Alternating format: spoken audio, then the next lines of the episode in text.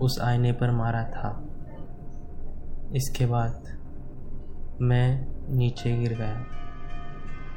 जब मैंने सामने देखा तो अधिराज के सिर से खून बह रहा था। मुझे कुछ समझ नहीं आ रहा था कि यह क्या हो रहा है। इसलिए मैंने खुद ही पुलिस को कॉल किया और एक कोने में जाकर बैठ गया। जब वह पुलिस आई तो उन्होंने देखा कि अधिराज के सिर से खून बह रहा था। तो पुलिस उसे हॉस्पिटल ले गई और हथेड़, हथेड़ों पर मेरा ही हाथ के निशान थे। इसलिए पुलिस ने मुझे गिरफ़्तार कर लिया और मुझे थाने ले गई। दोस्तों, मेरा दिमागी संतुलन दिन ब दिन बहुत ख़राब हो रहा था। मुझे तो ये समझ ही नहीं आ रहा था कि वो आईने में से आया हुआ शख्स कौन था? और मैंने तो उसके सिर पर मारा था। फिर आदिराज के सिर से खून कैसे बहने लगा? ये सारी बातें सोच सोच कर मेरा दिमाग फट रहा था। मैं जेल में एक कोने में सिर पकड़कर बैठा हुआ था। तभी पीछे से किसी की आवाज़ सुनाई दी। आकाश जैसे ही मैंने ये आवाज़ सुनी, मेरी आधी हालत ठीक हो गई थी। मैंने मुड़कर देखा तो पराग था। पराग को सही सलामत देखकर मैं काफ़ी खुश हो गया था। मेरे आँखों से आँसू आने लगे, लग गए थे। वो मेरी तरफ़ तोड़ने लगा, लेकिन पुलिस ने उसे रोक लिया। पुलिस ने उसे मिलने के लिए मना कर दिया। पराग ने दूर से ही कहा, तुम चिंता मत करो, मैं जल्द ही वापस आऊँगा। उसे ठीक ठाक देख मैं भी हल्का हल्का खुश महसूस हो रहा था। शाम को पराग एक डॉक्टर को लेकर वहाँ आ गया और उसने कहा कि आकाश ने जो कुछ किया, तब उसकी दिमागी हालत ठीक नहीं थी।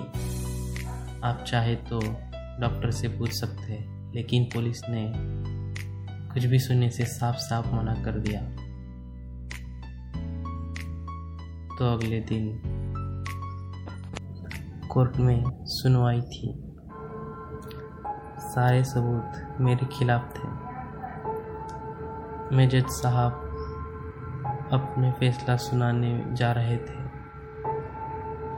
मैं उस मेरे जैसे दिखने वाले शख्स को जज के पीछे से जाते हुए देख रहा था। लेकिन थोड़ी ही देर में वो धीरे धीरे गायब होने लगा था। तभी बाहर से कोई आया और कहा, रुकिए जज साहब। मैंने देखा तो वो अधिराज था। वो ठीक हो रहा था। उसके दिमाग पर पट्टी बंधी हुई थी। उसने जज को बताया कि आकाश काफ़ी अच्छा लड़का है।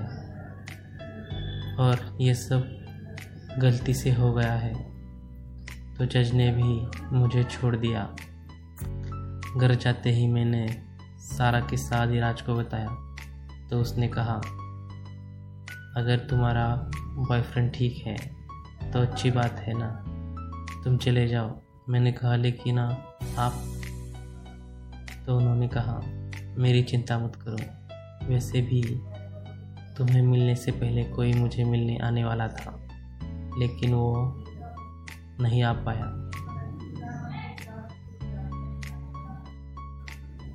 लेकिन वो अब मुझसे मिलने आ रहा है तो मैं हल्का सा मुस्कुरा दिया। मैंने अधिराज के माथे को चूमा और वहाँ से बाहर आ गया।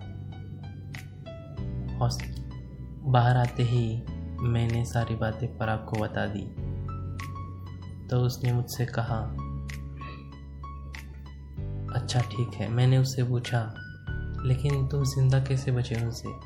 तो उसने कहा, जब तुम वहाँ से गिरे तो मैंने उनका फ़ोन लिया और पुलिस को कॉल कर दिया था और पुलिस ने उन गुंडों को आकर पकड़ लिया। मैं ज़िंदा था। बस उन लोगों ने मुझे नींद की दवाई दी थी। लेकिन जैसे ही तुम्हारे आवाज़ सुनी तो तो मैं होश में आ गया। मैंने कहा, ठीक है।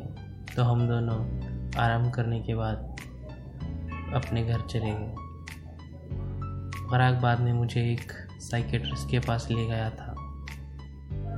उन्होंने मेरी सारी बातें सुनी।